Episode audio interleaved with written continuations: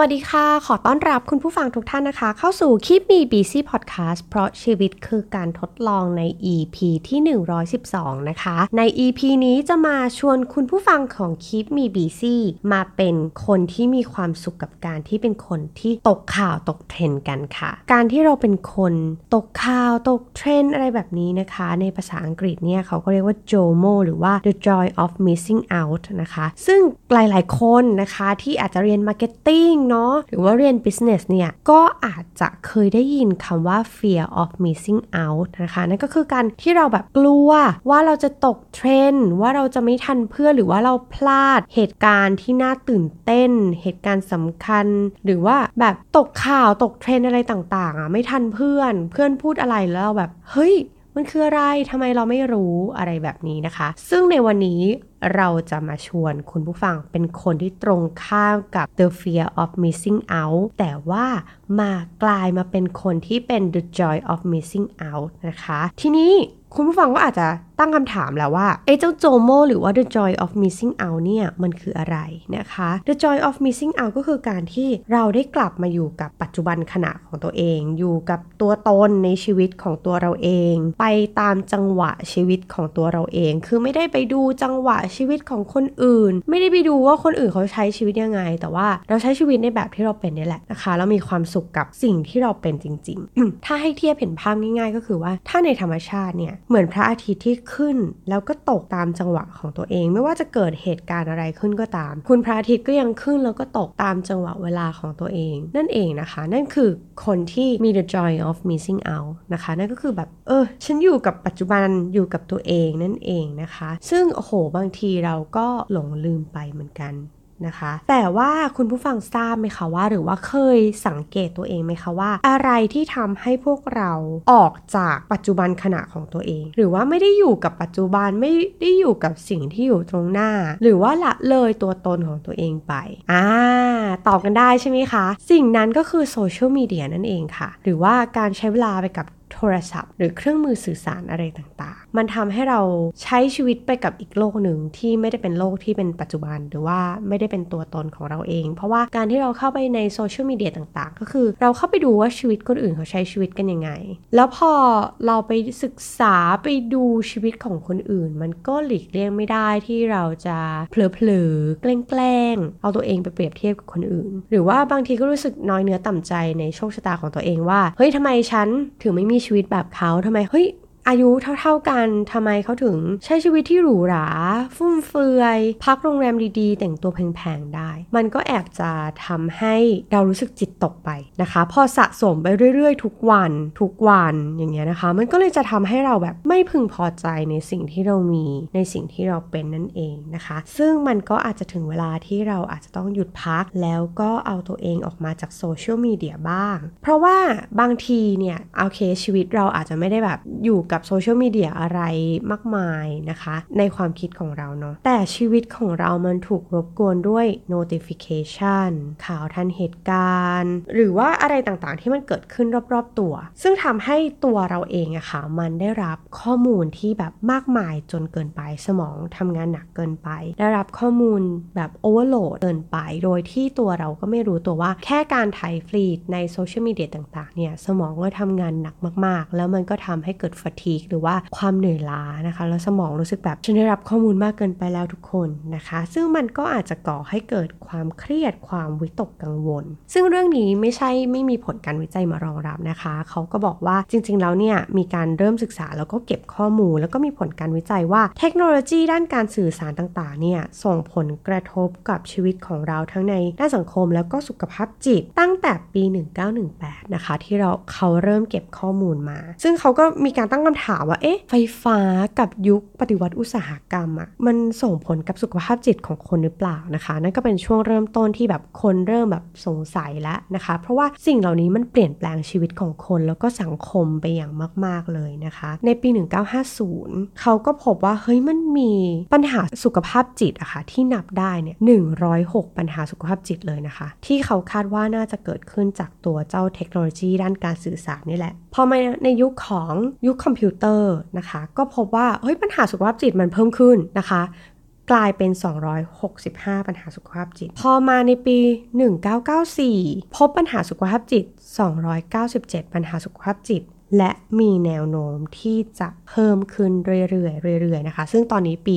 2022 เขาก็อาจจะเลิกนับไปแล้วก็ได้นะคะเพราะมันเยอะมากๆเลย แล้วเขาก็พบว่าปัญหาที่พบจริงๆเนี่ยก็คือโซเชียลมีเดียนี่แหละ ที่ส่งผลกับสุขภาพจิต และสุขภาพจิตที่ว่านั้นก็คือ the fear of missing out นั่นเองนะคะ ที่เขาพบในปัจจุบันว่า เฮ้ยมันเป็นปัญหาจริง ๆ คนเรา วิตกกังวลจริง ๆ ว่าตัวเองจะพลาดเหตุการณ์อะไรที่น่าตื่นเต้นที่แบบคนอื่นเขาได้รับประสบการณ์นั้น แต่ฉันไม่ได้รับประสบการณ์นั้นนะหรือว่าฉันไม่ทันโลกทันเหตุการณ์นะแล้วมันฉันพลาดเหตุการณ์นี้ไปได้ยังไงนะคะ มันก็เป็นมาก ๆ โดยเฉพาะคนรุ่นใหม่ ๆ อย่างเราๆนะคะ ที่แบบเพื่อนพูดถึงเรื่องนี้แล้วแบบในวงสนทนาหรือในไลน์แล้วแบบ มันคืออะไรอะทำไมเราไม่รู้อะแล้วแบบเหมือนพอเราถามไปอะมันกลายเป็นแบบโอ้ยเชยสุด ๆนะคะ ซึ่งอันเนี้ยมันคือสิ่งที่ทำให้คนรุ่นใหม่อย่างเราเรามันรับไม่ได้จริง ๆ ที่จะแบบฉันจะกลายเป็นคนตกข่าวตกเทรนไม่ได้ ฉันต้องนำสมัยทันสมัยและทันโลกทันเหตุการณ์เสมอนะคะ ซึ่งมันก็เลยทำให้เราอะเสพข้อมูล เสพ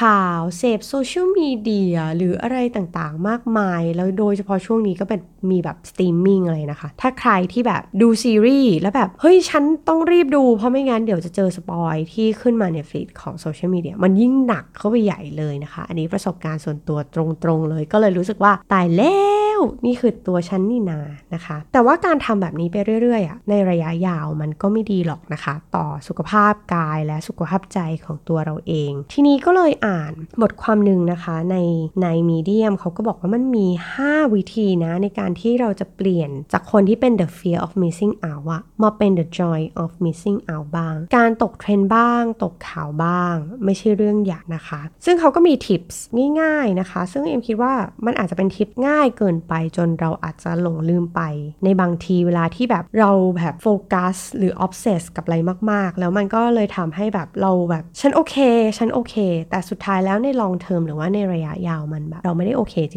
ริง ๆ กับการที่เราต้องคอยไขว่คว้าคอยติดตามข่าว ต้องคอยโฟกัสกับเรื่องอะไร เพราะเราอยู่กับเรื่องอะไรมาก ๆ เสพอะไรมาก ๆ มันยิ่งทำให้เราจิตตกแล้วก็วิตกกังวล ซึ่งมันก็อาจจะส่งผลต่อสุขภาพจิตของเราใน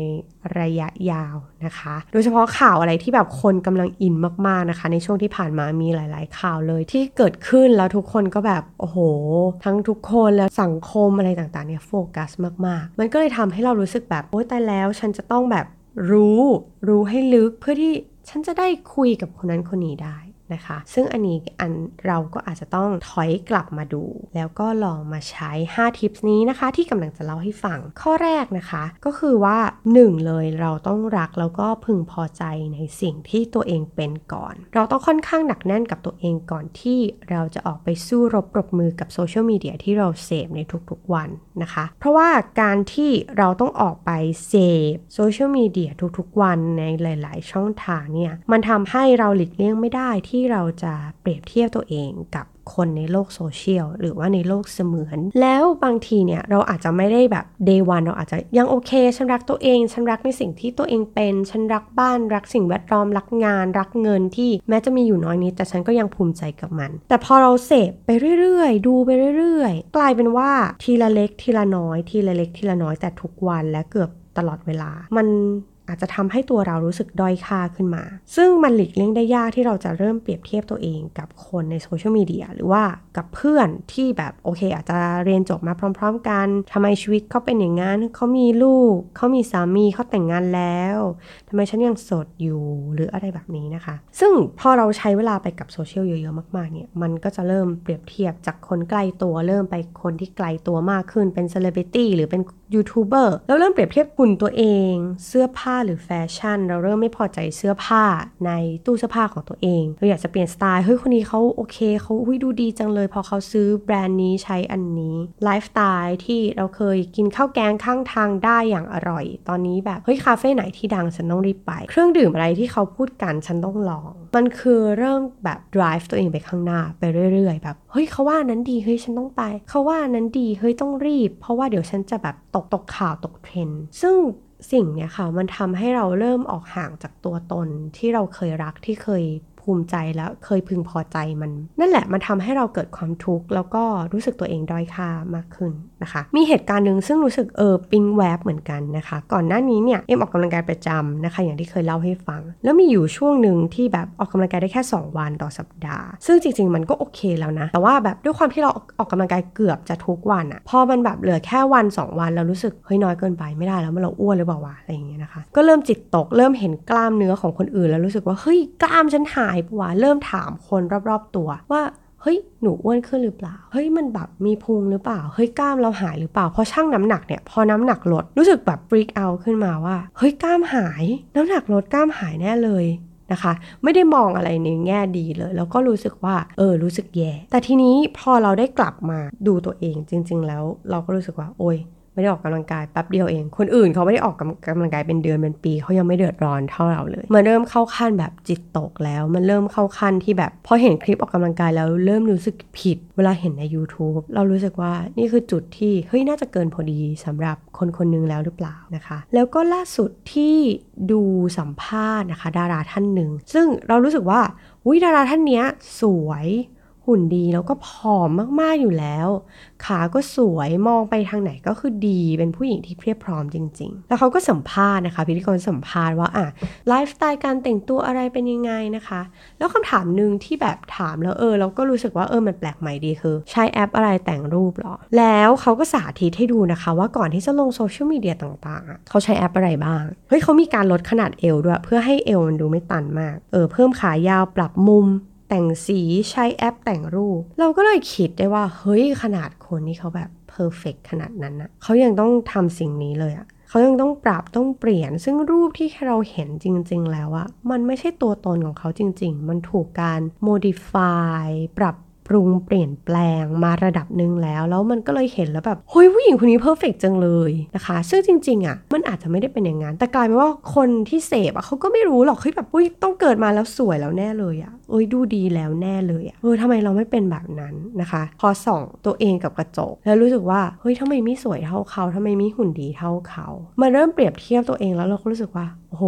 เขาสวยขนาดนี้เขายังต้อง แต่งต้องปรับเลย เพราะฉะนั้นสิ่งที่เราเห็นในโซเชียลมีเดียล้วนเป็นมายาภาพทั้งนั้นนะคะ ถ้าเราบอกตัวเองแบบนี้เนี่ย เราก็จะเริ่มเข้าใจว่าบางทีความสวยงามหรืออะไรก็ตามที่เราเห็นเนี่ย มันล้วนผ่านการลวงตามาทางนั้น มันเป็นภาพลวงตาที่แบบเขาอยากให้เราเห็นในด้านนี้ เขาอยากให้มันสวยงามในแบบนี้ เราก็เลยเห็น เพราะฉะนั้นมันจะสวยงามเกินจริงเพอร์เฟกเกินจริง แล้วทุกอย่างในโลกของโซเชียลมีเดียต่างๆล้วนเกินจริงทั้งนั้นเลยนะคะ เพราะฉะนั้นการที่เราแบบอยู่กับมันมากๆ เราก็เหมือนจะใช้ชีวิตแบบเกินจริงไปหน่อย อันนี้คือสิ่งที่คิดได้จากการที่ดูสัมภาษณ์นั้นนะคะ ทีนี้ทิปที่จะทำให้เราได้กลับมาอยู่กับตัวเองเนาะได้อยู่กับตัวตนแล้วก็พึงพอใจในตัวเองเนี่ยเราอาจจะต้องลองกลับมาเขียนนะคะ ใครที่เขียนอยู่แล้วดีนะคะ ใครที่เคยเขียนแล้วหยุดไป ก็กลับมาเขียน ส่วนใครที่ไม่เคยลองอยากให้ลองก็คือ การเขียนสิ่งที่เรารู้สึกว่าซาบซึ้งในชีวิตนะคะ สัก 3 อย่างในทุกๆวัน เพื่อที่เราจะได้กลับมาเห็นคุณค่าของตัวเอง ในโลกของความเป็นจริงเนาะเราจะได้กลับมารักตัวเอง มีความสุขในชีวิตของตัวเองได้มากขึ้น โดยที่ไม่ต้องไปเปรียบเทียบอะไรกับใคร นะคะ วิธีนี้ก็เวิร์กเหมือนกันนะแบบเฮ้ยวันนี้เราได้ทานข้าวกับข้าวฝีมือคุณแม่ วันนี้เราได้อยู่บ้านเล่นกับแมว วันนี้ได้รดน้ำต้นไม้ที่แบบคิดว่าจะตายแต่มันไม่ตายอะไรแบบนี้นะคะ เราอาจจะลองซาบซึ้งกับสิ่งที่อยู่รอบๆตัวเราที่เป็นตัวเราที่เป็นตัวตนของเรา มันอาจจะทำให้เรารู้สึกว่าเออเนี่ยแหละคือความสุขของเราโดยที่ไม่ต้องไปเปรียบเทียบกับคนอื่นๆ ในโซเชียลมีเดียนะคะทิปที่2นะคะที่ในมีเดียมได้บอกมาก็คือว่าการลองเพิ่มเวลาที่เป็น non screen time ในแต่ละวันก็คือการที่แบบเวลาที่เราไม่ได้อยู่หน้าจอ เพิ่มมันให้มาก ๆขึ้น ซึ่งในทางปฏิบัติอะมันก็ยากแหละโหคนทุกวันนี้8โมงเช้าถึง5โมงเย็นเราก็อยู่กับหน้าจอเนาะคอมพิวเตอร์หรือโน้ตบุ๊กของตัวเองเพื่อทำงาน ไอ้ครั้นจะใช้เวลาไปกับหน้าจอน้อยกว่าแบบ 45 นาทีต่อวันนี่แบบแทบจะเป็นไปไม่ได้นะคะ ซึ่งมันอาจจะทำไม่ได้ในเดย์วันเนาะ เราอาจจะปรับเปลี่ยนในชีวิตหลังการทำงานก็ได้ สมัยก่อนเราอาจจะต้องแบบถ่าย Instagram ถ่าย Twitter หรือ TikTok เนี่ยโหใช้เวลาเผลอๆแป๊บๆ เป็นชั่วโมง เผลอๆ แป๊บๆ 2 ชั่วโมง แล้วไหนจะ YouTube อีก แล้วไหนจะสตรีมมิ่งอะไรต่างๆ อีกนะคะ มันอาจจะยากหน่อยแต่ว่าลองลดลงละกันค่อยๆ ลด ซึ่งสิ่งนี้เป็นสิ่งที่เอมเห็นด้วยจริงๆนะคะ กับการเพิ่ม non screen time ให้ เพิ่มขึ้น เพราะว่าประสบการณ์ส่วนตัวเลย เมื่อเปรียบเทียบเอมในเวอร์ชันที่คุณภาพชีวิตระหว่างการหมดเวลาไปกับช่วงหลังเลิกงานไปกับการดูซีรีส์เนาะทานข้าว ดูซีรีส์ดู YouTube ดูสตรีมมิ่งอะไรต่างๆไป หรือว่าบางทีก็หลังดูซีรีส์จบยังไม่พอใจต้องไปตามต่อใน IG อีก นะคะ ส่งผลให้นอนไม่พอ นอนไม่พอเสร็จตื่นมาก็ทำงานรู้สึกว่า เอ้ยไม่ productive รู้สึกเฉยชา รู้สึกไม่อยากทำงาน งานไม่เสร็จจิตตก วิตกกังวล เฮ้ยมันจะใกล้ deadline แล้วแต่ทำไม่ทันเว้ย ซึ่งอันนี้มันก่อให้เกิดแบบปัญหาสุขภาพจิตอย่างมาก ๆ เลยนะคะ จิตตก เฮ้ยทำงานไม่ทันทำยังไงดี เครียด ซึ่งล้วนแล้วแต่การเป็นการคุณภาพชีวิตที่เราใช้เวลาไปกับหน้าจออะไรเยอะมาก ๆ แถมส่งผลเพิ่มขึ้นไปอีกคือปวดตานะคะ เพราะว่า ต้องคอยอ่านซับไตเติลอะไรอีก โอ้โห อะ นี่แต่มีแต่คือได้รับความสุขชั่วขณะหนึ่ง แต่ว่าในระยะอันใกล้นั้นส่งผลกับคุณภาพชีวิตโดยรวมไม่ว่าจะเป็นชีวิตส่วนตัว แล้วก็การทำงานด้วย แถมไม่ได้ออกกำลังกายต่างหากนะคะ นอกจากจะฉิดตกเรื่องทำงานไม่ทันแล้ว ยังถูกเบียดบังเวลาออกกำลังกายในแต่ละวันอันมีค่าไปอีก นะคะ แต่เมื่อเทียบกับเอมในคุณภาพชีวิตอีกแบบหนึ่งก็คือ หลังทำงานเสร็จรีบกินข้าว อาจดูทีวีนิดหน่อย ไม่เกินครึ่งชั่วโมง ไปออกกำลังกาย ออกกำลังกายเสร็จแทนที่จะแบบเออเปิดทีวี หรือว่าถ่ายโทรศัพท์เล่น ก็เปลี่ยนเป็นอ่านหนังสือแทนการดูซีรีส์ก่อนนอน นะคะ เราก็จะรู้สึกว่าพออ่านหนังสือแป๊บๆเราจะง่วง เรานอนพอตื่นมามีพลังจิตใจแจ่มใส แล้วแถมแบบการที่เราใช้ชีวิตที่ไม่ได้อยู่กับหน้าจอมาก เรารู้สึกว่าประหยัดเงินมากๆ โดยเฉพาะในช่วงแบบ 5 เดือน 5 6 เดือน 6 อะไรอย่างเงี้ยนะคะ ที่มีแบบโปรโมชั่นต่างๆ ประหยัดเงินจากการช้อปปิ้งไปอีก ไม่เกิดกิเลสจากการที่แบบเฮ้ยตัวนี้เรายังไม่มีอุ้ยร้านนี้ที่เล็งไว้มีโปรโมชั่นหรืออะไรต่างๆ รู้สึกว่าประหยัดเงินขึ้นนะคะ ข้อที่ 3 ก็คือว่าบางทีการที่เราอยู่กับอะไรนานๆ สถานที่ไหนนานๆเกินไปเนี่ย เรามักจะละเลยสิ่งที่อยู่รอบๆตัวของเรานะคะ แล้วก็ทิปนี้เนี่ยนะคะก็คืออยากจะชวนให้คุณผู้ฟังเนี่ยมาลองเชื่อมโยงตัวเองกับสิ่งที่เกิดขึ้นรอบๆตัวหรือว่าสิ่งต่างๆ รอบตัวของเราให้มากยิ่งขึ้น ซึ่งการทำแบบนี้เนี่ยเราอาจจะได้เห็นในสิ่งที่เราไม่เคยมองเห็น หรือเราอาจจะได้เห็นในสิ่งที่เรามองข้ามไปนะคะ ลองถามตัวเองว่า เอ๊นานแค่ไหนแล้วนะที่ไม่ได้ยืนมองพระอาทิตย์ขึ้น ไม่ได้มองพระอาทิตย์ตก ไม่ได้ฟังเสียงนกร้อง ไม่ได้ออกมาเดินในสวนในหมู่บ้าน หรือว่าไม่ได้ออกมาเดินชมนกชมไม้ในพื้นที่ส่วนกลางของคอนโด หรือว่าเราแทบไม่ได้สังเกตเห็นเลยว่าออฟฟิศที่เราทำงานอยู่ทุกๆวันนั้นอะ มันมีอะไรเปลี่ยนแปลงไปบ้างหรือเปล่านะคะ การที่เราได้กลับมาในจุดที่เรายืน จุดที่เราอยู่ จุดที่เราเป็น มันอาจจะทำให้เราเฮ้ยมีความสุขมากขึ้นแบบเฮ้ยรู้สึกวันนี้รู้สึกมีความสุขมากกับได้เลิกงานแล้วแบบเห็นพระอาทิตย์ยังไม่ทันตกเลย ยังเห็นพระอาทิตย์จ้าๆอยู่ไม่เคยคุ้นเคยเลยปกติออกมาก็คือมืดแล้วเห็นพระจันทร์แทนอะไรอย่างเงี้ยนะคะ เราอาจจะได้เชื่อมโยงกับสิ่งที่อยู่รอบๆตัวเรามากขึ้น เรารู้สึกว่านี่คือที่ของเรา มันจะทำให้เรารู้สึกว่าเฮ้ยคุณค่าของเรามันอยู่ตรงนี้ นี่คือจุดที่เรายืนนี่คือจุดที่เราเป็นนี่คือตัวตนของเรานะคะ จุดที่4นะคะที่เป็นทิปที่4 ก็คือว่าบางทีมันเบรกตัวเองไม่ได้ มันหยุดยั้งตัวเองไม่ได้ไม่ว่าจะลองวิธีไหนแล้ว บางทีเราอาจจะต้องลองกำหนดขอบเขตในการใช้ชีวิตไปกับโซเชียลมีเดียเนาะเช่นกำหนดขอบเขตว่าจุดไหนที่เราคิดว่ามันเกินกว่าขีดจำกัดของตัวเราเองที่จะรับไหว เช่น เวลาที่เราอยู่กับโซเชียลมีเดีย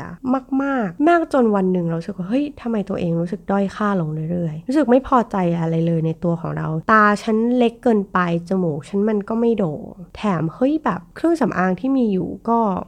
ไม่ดีเหมือนเคยทั้งที่เราเคยเชื่อว่ามันดีอะไรอย่างเงี้ยนะเราเริ่มรู้สึกว่าตัวเองไม่มีคุณค่า รู้สึกเริ่มต่อว่าตัวเอง อันนี้อาจจะเป็นจุดหนึ่งซึ่งแต่ละคนอาจจะไม่เหมือนกันในการกำหนด limit ของตัวเองนะคะ หรือว่า limit ของคุณอาจจะวัดด้วย เฮ้ย เราใช้เงินเกินตัวไปกับสิ่งของที่เรากำลังซื้อแล้วมันเกินกำลังของเรา เช่น เราเงินเงินเดือน 20,000 แต่ว่าเรากำลังผ่อนบางสิ่งบางอย่าง หรือว่าซื้อเงินใช้เงินไปกับการซื้อกระเป๋าในราคา 50,000 บาท อันนี้มันเฮ้ยเรากำลังจะทำสิ่งนี้คือมันเกิน limit ที่กำลังเราจะมีมันเรากำลังทำให้ตัวเองเดือดร้อนนะคะ การกำหนดขอบเขต มันอาจจะแบบ อันนี้ตัวอย่างแบบ extreme นะคะ แต่ถ้าแบบเคสแบบทั่วไปอาจจะไม่ต้อง extreme ขนาดนั้น แต่ว่ามันจะต้องมีจุดหนึ่งที่เรารู้สึกว่า เรากำลังจะข้ามไปในจุดที่เกินกำลังของเราที่จะรับไหวแล้ว เราควรจะกำหนดจุดนั้นนะคะ แล้วก็บอกตัวเองว่าถ้ากำลังจะถึงจุดนั้น หยุดเถอะกลับมา อยู่กับตัวเองหน่อยนะคะ อะไรแบบนี้มันก็อาจจะทำให้เป็นการเบรกตัวเอง หลายคนอาจจะชอบใช้ตัวเลขในการวัดเป็น KPI อะไรอย่างเงี้ยนะคะ ก็ลองดูมันอาจจะช่วยได้ว่า เอ้ย มันเกินไปแล้วแหละนะคะ ข้อที่ 5 นะคะ นั่นก็คือเขาบอกว่าการที่เราอบรับ joy of the missing out นี่นะคะ มันเหมือนกับการเรียนทักษะใหม่ ๆ มันต้องฝึกฝน แล้วมันจะทำให้เกิดการพัฒนาในทางที่ดีขึ้น คือช่วงแรก ๆ มันคงยังต้องแบบ เป็นอยู่แหละ เราอาจจะต้องแบบ เฮ้ย Line notification เด้งมา เฮ้ยงานหรือเปล่าหรืออะไรอย่างเงี้ยค่ะ เราอาจจะตัดมันไม่ได้ทันที แต่ว่ามันอาจจะค่อยๆลดลง ถ้าเราตั้งใจจะทำมันจริง ๆ แล้วเราเห็นแล้วว่าเฮ้ยผลกระทบจากการที่แบบโฮ้ยเราเป็นโฟโมเราแบบไม่ได้ทุกเหตุการณ์ฉันต้องอยู่ในนั้น ฉันจะพลาดอะไรไม่ได้เลย มันอาจจะต้องค่อยๆลดลงนะคะ เพราะว่าเราทำอย่างนั้นมาหลายปี การที่แบบอยู่ดีๆจะหยุดรับข่าวสารทุกอย่าง เลิกติดตามทุกช่องทาง มันก็อาจจะแบบซ์ตรีมไปหน่อย ถ้าคนที่ทำได้ทำเลยนะคะ แต่ว่าเอ็มว่ามันอาจจะยากสำหรับคนทั่วไปหลาย ๆ คนที่ยังอาจจะต้องทำใจหรือว่าอาจจะต้องมีภาระหน้าที่ที่เกี่ยวข้องกับการที่ต้องติดตามข่าวสารอะไรต่างๆ อาจจะค่อยๆลดนะคะ แล้วก็ทำให้ไม่กระทบกับงาน ที่ควรจะเป็นนะต้องบอกแบบ to be fair คือหลายคนอาจจะต้องแบบทำงานที่ไม่ไม่รู้แหละ ฉันจะต้องตามเทรนด์ตามเหตุการณ์อะไรต่างๆสำคัญที่อาจจะกระทบกับธุรกิจหรืออะไรก็ตาม อันนั้นโอเคเราเข้าใจนะคะ แต่ก็ลองกำหนด limit ของตัวเองดู ซึ่งโดยสรุปนะคะ concept ของ JOMO หรือ The Joy of Missing Out อะมันก็คือการมองเข้าไปในข้างในของตัวเอง มองเข้าไปข้างในในตัวตนของตัวเองมากกว่าการมองไปข้างหน้า มองไปที่คนอื่น แต่เพียงอย่างเดียว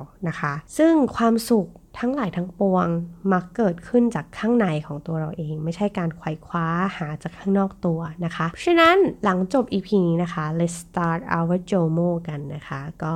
มาหาความสุขกับการที่เรา missing out อะไรบางอย่าง ในโลกเสมือนนะคะ ก็หวังว่า EP นี้นะคะจะเป็นประโยชน์กับคุณผู้ฟัง แล้วก็ใครที่รู้สึกว่าเอาไปลองปรับใช้แล้วเออมัน work หรือว่าลองเปรียบเทียบชีวิตนะคะ ว่าเฮ้ยระหว่างชีวิตที่แบบฉันตามเทรนด์สุดโต่งกับแบบการที่ฉันใช้ชีวิตอีกแบบหนึ่งนอกนอกจอโทรศัพท์เนี่ยมันเป็นยังไงบ้างนะคะ ก็มาบอกเล่ากันได้ทั้งใน Facebook Page ของ The Infinity YouTube ของ The Infinity b l o g d i t นะคะของ The Infinity แล้วก็หรือว่า Facebook Page ของ Keep Me Busy Podcast ก็ได้เช่นเดียวกันนะคะ ก็หวังว่าคุณผู้ฟังจะชอบ EP นี้ แล้วก็ EP นี้ลาไปแล้ว สวัสดีค่ะ